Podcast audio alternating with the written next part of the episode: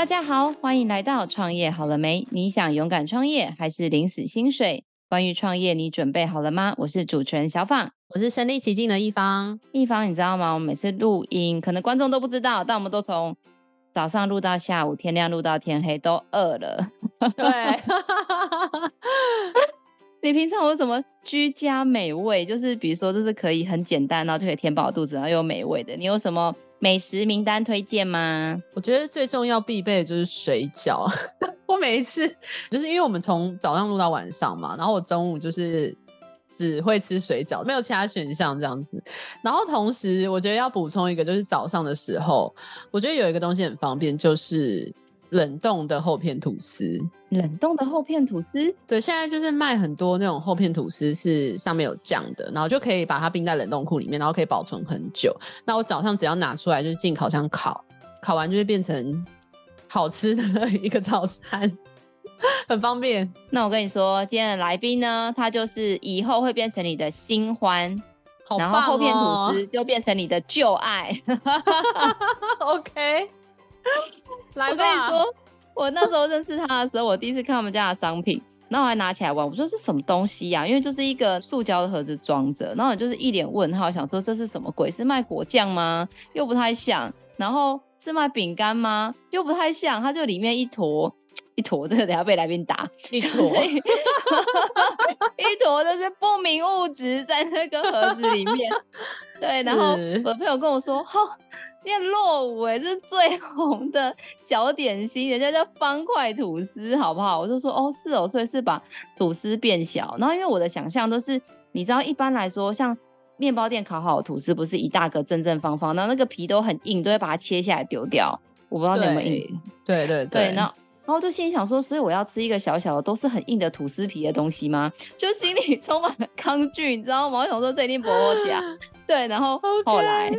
对，我就颠覆了我对他的看法。对，我们就不要再讲太多，我们先把他的那个创始人介绍出来。来宾，你要不要打我？我有后面我有自首，我有说后来发现它是好吃的。来，欢迎我们的方块吐司的创办人，我们欢迎蔡尚。Hello，Hello，Hello，大家好，大家好，我是方块吐司创办人蔡尚。我想要问一下尚尚哥。会不会有人跟我有一样的困惑，想说奇怪，为什么要吃一个都是吐司皮的小吐司？到底为什么当初会有这个方块吐司的突发奇想？然后又是这个商品大概是什么样的类型？可不可以帮我们介绍一下呢？其实刚刚主持人讲的吐司边哈，其实我们刚开始做的时候，大家其实都蛮 care。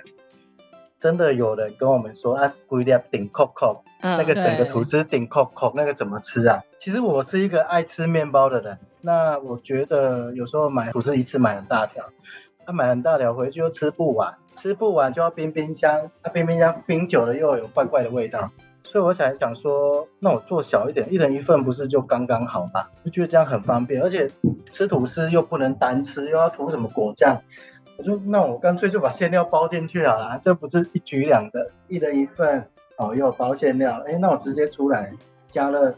就直接吃的好方便，真的很方便。所以你们卖的方式是那种可以冷冻库，就像我刚刚讲的，就是放在冷冻库里面，然后一次买很多，然后放在冰箱，然后早上要吃的时候就拿出来烤就可以吃的那一种吗？我们现在两个形态啦，一个就是店面买，直接买回去吃了。吐司这个东西有包馅料的话，其实它常温就比较没办法放那么久，因为毕竟馅料我们都自己煮的，没有化学添加物，所以。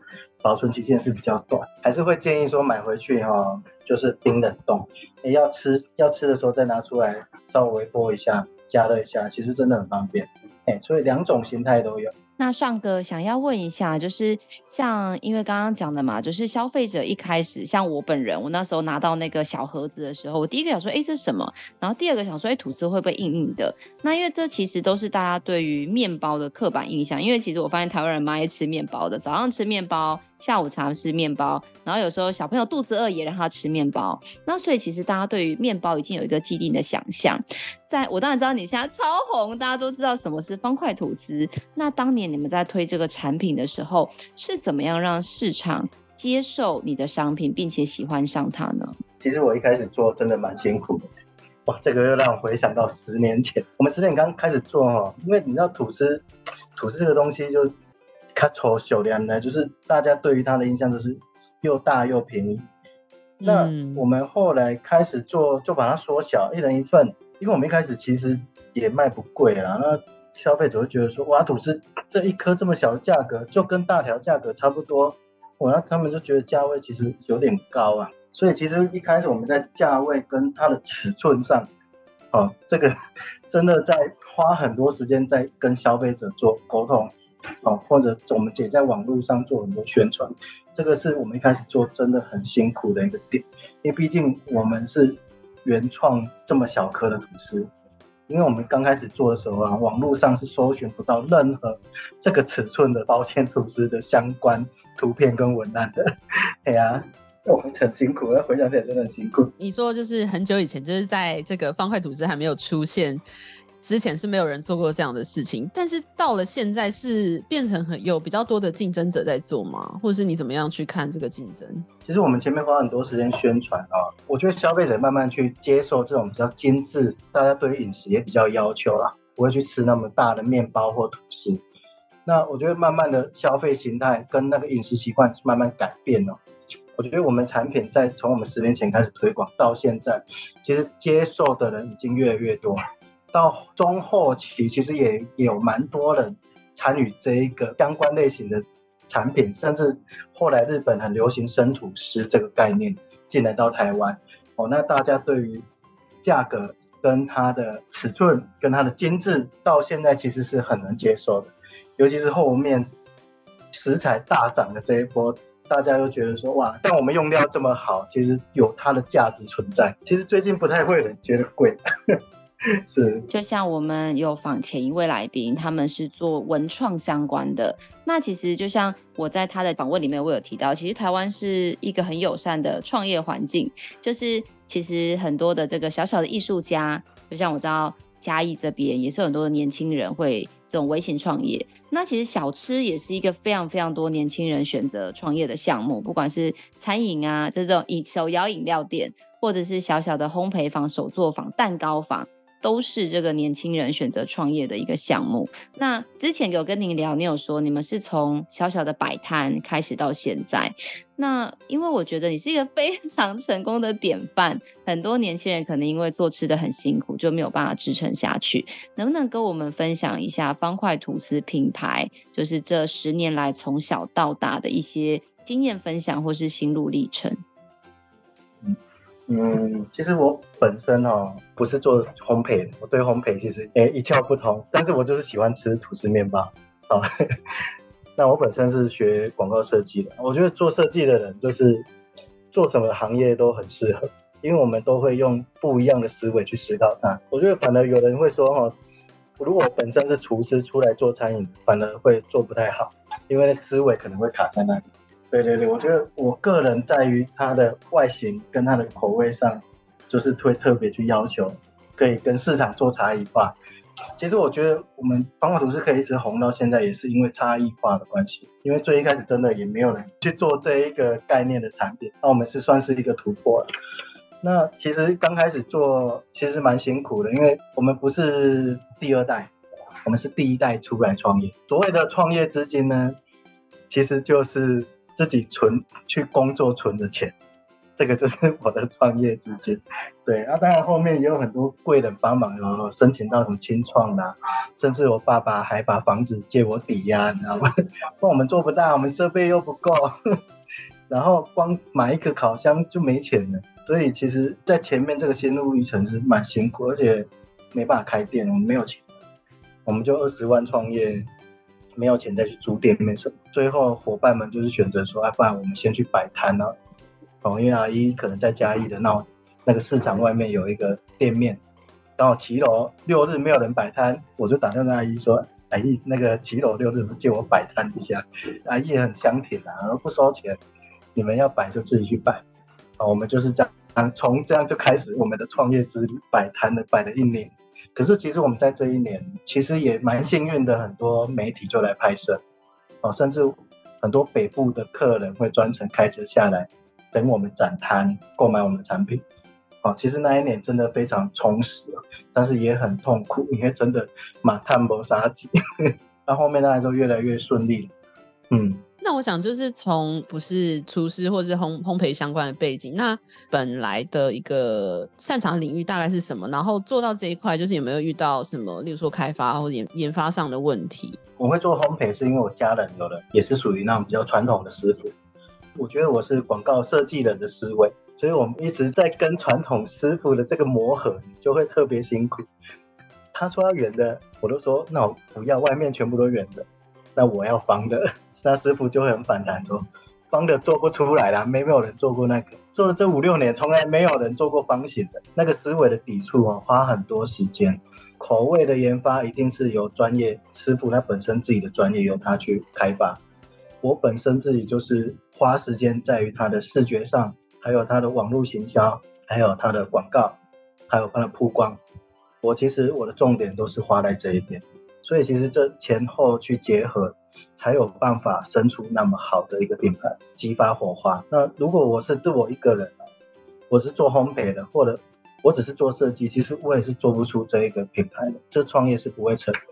对，所以我觉得是团队之间呢，互相磨合、互相互补，才有办法做出来。尚哥，你知道吗？同样身为这个行销公司转食品，那就是我本人。我觉得，我真的觉得。我们有你刚刚说的优势，就是至少我们可能比别人懂一点，哎，什么叫通路，什么叫广告，怎么样抓眼球。但是我本人好挫折哦，我 今年呢、做一个那个，我要把我们家的酸白菜变成常温的火锅汤底包，真的快要把我折磨的，也不能说，嗯，不成人形，就是跟想象的差很多。我本来以为就是这东西，就是找一个师傅把口味做好，然后就送去工厂做高温。杀菌，然后我只是因为一个不加味精，就让我的整个产程跟我预期的落差。我本来以为这件事可能两个月就好，没有，现在已经玩了我八个月，终于快 要快要，好像这个宝宝快要生出来，真的跟怀胎十月没什么差别。那因为像您刚刚讲的，其实你要把吐司从大变小，听起来很容易，就是从大变小。但是我有吃过你们家的东西，就是。它没有我想象中那种就硬硬的感觉。那可以问一下尚哥，就是你跨行业这么大，那在你这个产品研发的过程中，你是一次就找到对的方向吗？就对我就是要做方块吐司，还是这中间有没有一个什么样的创业的历程，或者是有什么样的经验？其实我本本来是想要做多元化的面包店。我们刚开始做那时候也没有人说，呃，一间店甚至一个品牌只做单品。单品的概念在那时候其实还没有，哦，你知道十年前 还没有人这样玩。其实我们算是蛮大胆的，我们把所有的研发出来的面包全部变成正方形。那时候我们一直在踹，不管是布里欧啦，还是吐司类的，还是什么欧包，我们全部把它变正方形。可是你知道这种变正方形的过程，有的东西是不太可行的，因为其实你知道方块吐司整个是在模具里面去烘烤，而且它模具又那么小，它有一个困难点就是，就像主持人刚刚讲。它会很硬，一直要做钉哎，因为我回想起来，我们第一批出来全部都是硬的，很干，那根本吃不下去。然后后来我们我们跟师傅一直讨论，一直调整，慢慢的去，哦，比如说面团的水分、酵母的运用，还有要选择哪一种面粉，包含里面馅料的湿度、它的甜度什么都要去调整，才有办法 说烤出来，这个吐司是软的，哦，是容易入口。像刚刚主持人讲，我们其实也是怀胎十个月 才把它生出来。那时候一边工作一边研发，都是回来那搞到半夜，然后对，然后跟师傅在那边讨论，搞到半夜啊。师傅也是做到凌晨，我每天都在试，都在试，每天都在试，真的很辛苦啦。那时候不过真的这个过程是蛮蛮开心的，你要每天吃的东西都会不一样。哎，今天又有稍微变软了，哎，明天又稍微又更软了一点。然后再去调整内馅，其实研发的流程都应该大家都是类似的，最后把产品做好才上市。那你在研发出来之后，就是它就是你们到目前的那一款产品吗？还是中间有经历什么样的变化历程？当然馅料应该会有不一样的地方，就是方块吐司本身就是那一块是有，或是这些细节是有做调整的。其实我们一开始做更小颗，是做五，是五公分的，嘿。方块吐司它如果超过的感觉吗？感觉很小哎、欸，就是可以直接跟水饺差不多，跟一方爱的水饺差不多。没错，我们就是要让他手拿着就可以直接入口。那时候是这个概念。那其实我们在一口吐司，其实我有尝试过，可是就是回到刚刚的问题，它还是会偏干。那我们收集很多客户资料，想办法再把它做调整。后来我们有研究过啊，你看五公分的、六公分的、八公分、十公分、十二公分，我们都研究过。但是最后我们选择在六公分，因为八公分它就没办法包馅，它只能用卷的，因为它如果包馅在里面。客人咬下去那一口是吃不到内馅，他只会吃到很多的吐司皮，所以我们最后选择六公分，而且六公分的面团水分跟五公分的比起来，六公分在烤的时候是刚刚好的。这个其实那时候做也很好笑，我们是做超多尺寸，哎呀，吐司做完才能去搞包装啊，那个真的研发路程真的很长。我有点想要跟您请教，就是因为刚有聊到你们是从。路边摆摊起家，然后都有自己的小店面。但我刚才听到你说，其实你们未来是希望可以有不一定可以直接对消费者，就是可能会做 B to B 相关这样子的一个业务形态。那怎么会有想要做这样子一个我们算是企业转型或者是升级这样的概念？那又会希望可以来怎么做呢？其实我们在今年年尾啊，有跟一些大厂合作。那其实这个部分就是 B to B 的部分。这个算是联名款，我们就是运用对方的材料去做成内线，然后做包现在。嗯，因为我觉得自己在卖哈，因为我们手工做哈，那个产能一直上不去了，一直上不去的状况，后面的订单其实也多。其实有时候会发现哦，开店有一天没一天的，所谓的有一天没一天，就是今天开，明天没开，那后天也没办法开。对，啊客人常常说，你店常常都没在开这样。对，哎呀。而且开店，你知道我们是做观光，主力都其实都在观光。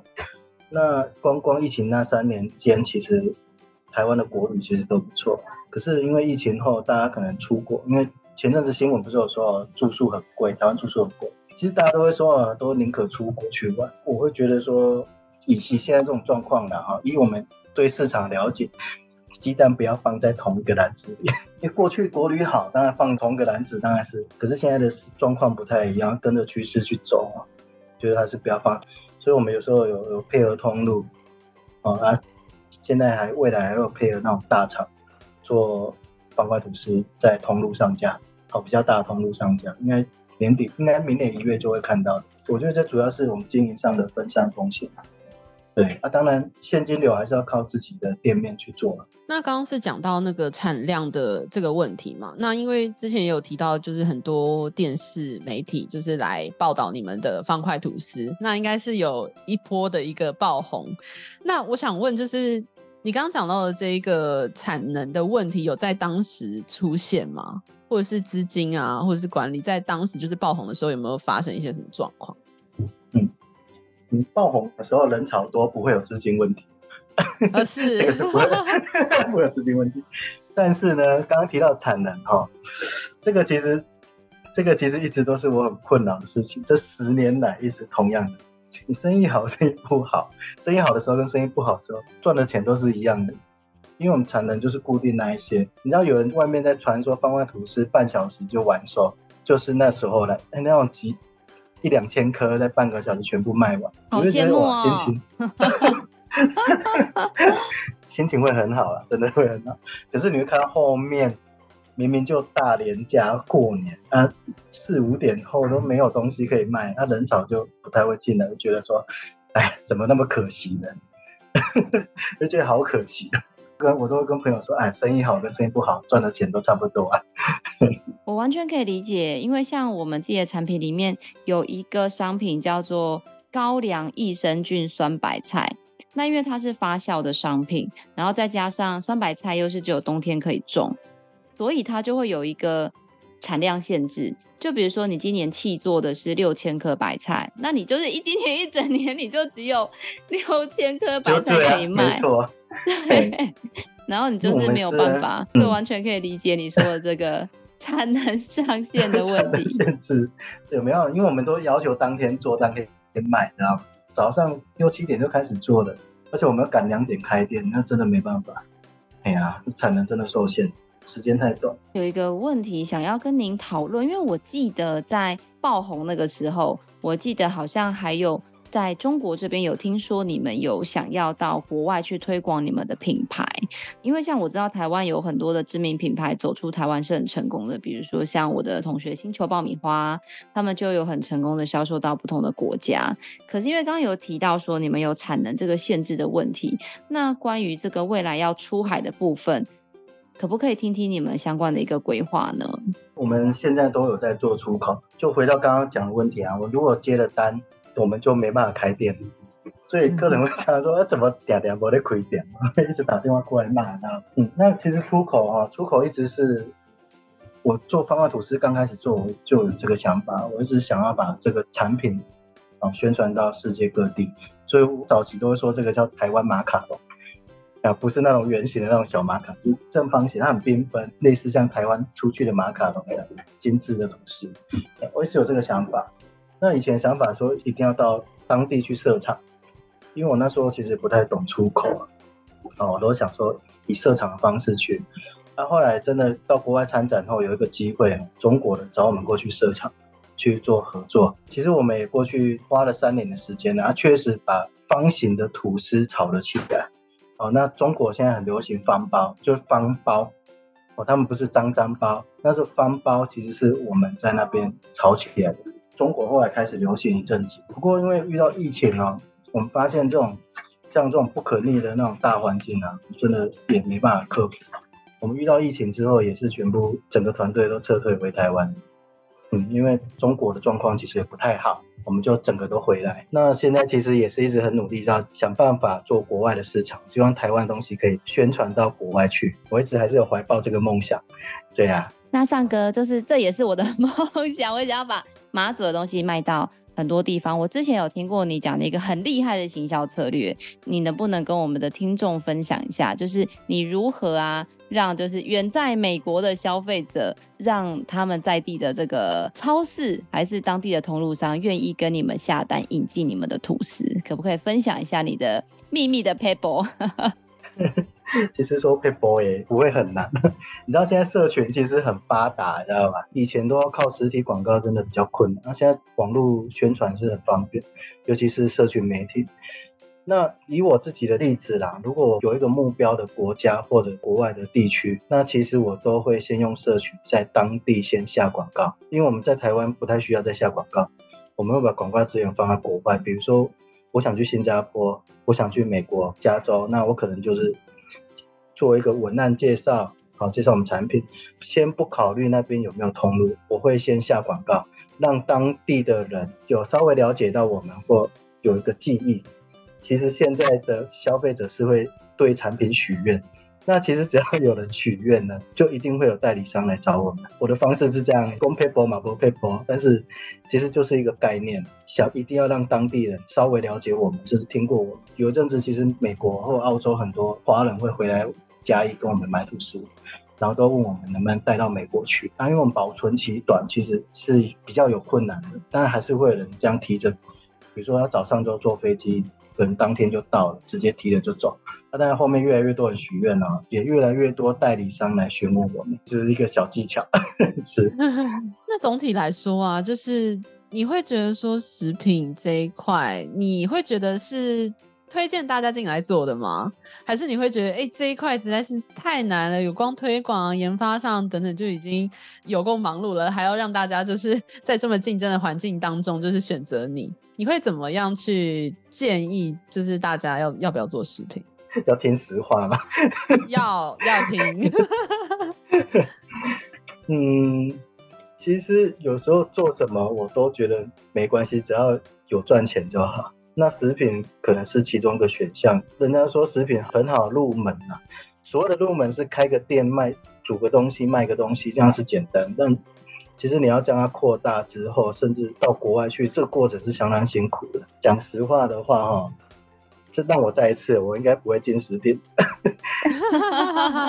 而且桃色的真这样，所以所以我没有头发，桃色，因为一个员工就后面就是一个家庭，还有自己的家庭，还有很多支出成本，那个都是我们要负责的。这个头洗下去真的停不了。对啊，你说会不会建议年轻人在进餐饮？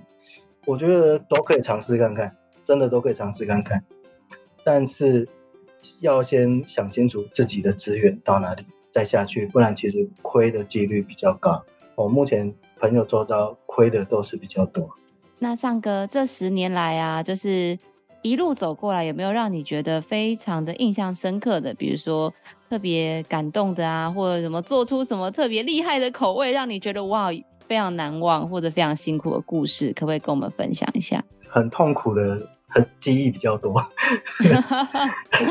你知道烘焙哦，它有旺季跟淡季，而且尤其是我们这种开实体店的，到旺季心情就会很好啊，那个每天收入进来都是相当多。可是你知道一遇淡季的时候啊，那个淡到有个记忆的，那我们每个月要支出好几十万，可是淡季淡到存款快没了，知道不知道下个月该怎么办？你也会知道说啊，这个六月收入也不太好。其实每一年好像都会遇到，在疫情前啊，每一年都遇到。一个这样的状况，所以其实我为了维持它，我都必须去借钱。当老板是很辛苦，你必须 你为了维持它，你必须去借钱，借钱来维持你所有的开销。那慢慢的，当你没控制好，那个坑就会越来越大。很多人都是因为这样收掉。但是我我觉得行销可能还不是我最好的能力，我觉得我的能力最好是在解决问题。我知道我该什么时候去怎么样去判断接下来局势应该怎么走。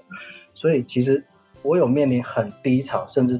将近快倒闭的时候，但是我还是有办法把它救回来，因为我知道该怎么抓那个时机点。我觉得这是我创业这十年最大的力道，就是在这里。嘿，我的能力其实是在这里。单一产品，我花了十年时间，它还没有退流行，我还是可以让它继续的，让大家还是可以喜欢或接受这样。有没有一些客人的故事，就是跟你们，例如说超爱你们吐司啊，或者是这种，就是很喜欢你们的客人，可以跟我们分享他们的 feedback。其实喜欢我们的客人其实蛮多的，你你知道一个负评就会打击我所有的信心的，因为我们很用心在做产品的。那有时候一个客人在反弹的时候，我们觉得哇，我我信心受打击，你知道吗？因为毕竟是自己的小孩，养了十年，要被被批评，就觉得哇。很痛，内心不太舒服。可是当有客人会来跟我们说：“哇，你们东西好好吃哦！”上次有朋友送给我们吃，我好喜欢，然后我想要他再来订购。其实蛮多这样的客人，因为我比较少到门市的。那有时候我在门市遇到一些客人进来，就说：“哦，他来买好几次了。”我们听到这个心情就会很好。那前阵子我遇到一个比较夸张的，但可能是真实的，因为那客人来了嘉义六次都没有遇到我们开门。他最后是直接打电话，然后希望我们礼拜二能够帮他开门，因为礼拜我们店休嘛。啊，啊他说他真的很想买，他希望我们开门。我后来我虽然休息，我还是过来帮他开门，然后让他买一些冷冻的回去。不然他真的来好几次都等不到，就是一些小故事啦。我觉得遇到这样的客人就会觉得很感动，哎、嗯，就是千里迢迢。太感动了，做生意心情好就是好在这，这比赚钱还还开心，你知道吗？蛋哥可以在这个节目的差不多尾声，想要问一下，因为我们刚刚说，嗯、呃，很多人创业，你也很鼓励年轻人来创业，那你觉得，如果说，像我股东的妹妹，她也自己开了一个小小的烘焙手作坊，然后就是从那个，比如说中秋节过完就在做那个蛋黄酥啊，然后就到处筹蛋黄啊，找不到蛋黄啊，找不到豆沙，就很多也是从小小的，她才做一年而已。那对于这些想要投入，就是自己做以餐饮创业的这些年轻人，你有没有觉得他们有什么样的能力？比如说，就像你说的，不一定要是大厨师，但是有没有什么样的能力是你觉得你一定要有这些能力，然后再来创业会比较好？我觉得创业第一个啦，要长久，要活久一点。我说这个品牌要活久一点，我觉得最重要是差异化要出来，本身产品的差异化很重要，不然我们其实出来创业，你还跟大家都一样的时候，还是会淹没在这个市场内，甚至有一天人家更便宜。或者稍微变化一下，或者我们的品牌热度没那么高的时候，我们很容易被淘汰掉。认为差异化很重要。再来是以个人来讲，就是心理的素质。哦，这个真的要很，我觉得当老板的人要很很有毅力，面对很多困难，是我们在当员工时从来都不会遇到的或经历过的。我觉得真的要有办法克服这些困难。像我刚刚讲的，就是解决问题的能力。像我不是很会管理，我也不是，我也不会做面包，可是我觉得我可以解决能力。十个员工十个问题，十个口味又十个问题。好，当你没钱的时候，没客人的时候，怎么办？哎，我觉得我每天都在处理这个，需不需要去接这个单？要不要去曝光？好，要不要让广告来拍？要不要花广告费？什么的？我觉得每天都在思考这些，所以我觉得创业的心理素质很重要。啊，还有一个就是刚讲的产品差异性、差异化也很重要。那尚哥节目进行到这边，不知道还有没有什么其他你想要跟我们观众分享，但是我没有问到的问题呢？我觉得哈，创业前要有先设定一个目标，我们在创业这个走到最后，我们要走到哪里？这个目标是什么？我其实会跟我周遭的很多年轻人说，先设个目标，我们再开始走，不然你不知道你要走到哪。这个是比较比较不一样的想法了。哎、我觉得这个蛮重要的。你知道，一方，你知道我最近我都被我的同学逼问，因为我都逼迫，其实是我先逼人家，因为逼人家要当我的顾问。我就说不管你这么经验，你要当我的顾问，然后就出很多作业给我，然后就是逼迫我说，那你要想啊，你现在到底你五年后想要变成什么？十年后想要变成什么？然后我就厂商，因为你知道我就是一个很嫩的创业家，我就说。我只希望我明年还发得出员工的薪水，就有一种觉得我想不到那么远的事情。对，但是我现在有被他们逼迫，就是有对我自己的品牌下一些定位。然后我发现，我觉得尚哥跟这些顾问们讲的很对，就是当你想好你。比如说，你想要变成什么？那有时候一些眼前的决策就会变得比较容易做选择。嗯、对，所以一凡，你的创业路有遇到什么问题吗？一帆风顺，开始访问我这样吗？下次再讲，下次再讲，开一集。好哦，大家期待那个我跟一方的专访。好的，哎、欸，节目的最后的最后、欸，哎，就是那个一方未来的新欢。请问方块吐司，永远都买不到的方块吐司，哪里可以买呢？第一个哈，如果来嘉义哈，欢迎来到嘉义的中正路，我们店呢就在嘉义很有名的林聪明砂锅鱼头的正旁边。然后，如果真的没办法来嘉义，那欢迎上网搜寻方块吐司，只要你搜寻方块吐司的所有的关键字，基本上都是我的。都是我们，哎，他们会有一个官网，上面也可以直接订购哦，是很方便的，对。哦，非常谢谢我们尚哥今天的分享。那其实呢，我觉得台湾很多很多人要想要做生意，都会从餐饮开始。就我刚刚说的，不管是手手摇饮店、路边的小小的店面，甚至是一家面包店、小面店，或者是你家里爸妈手艺很好，他可能就会想要开一家小吃房。那我觉得今天尚哥给我们很多的提点，就是如何从一个小摊子。然后变成一个小店面，然后变成一个品牌，然后还卖到国外，很多的消费者还从国外敲碗，请他们国家的人来跟这个尚哥来进货他们的一个方块吐司。我觉得这是一个很完整的一个品牌成长的一个历程，也很感谢这个今天尚哥吃的诚实豆沙包的分享。谢谢两位主持人，谢谢。那我们也会呢，把我们这个方块吐司还有我们尚哥相关的这个资讯放在下方的资讯栏。不管你是想要来呃品尝我们的方块吐司，或者是你有一些商业的问题想要跟我们尚哥这边来做一个接洽或者是请教的话，都可以来洽询我们这个联络相关的资讯。如果你喜欢我们今天的节目，也别忘了给我们五星好评加分享哦。创业好了没？我们下次见喽，拜拜，拜拜，拜。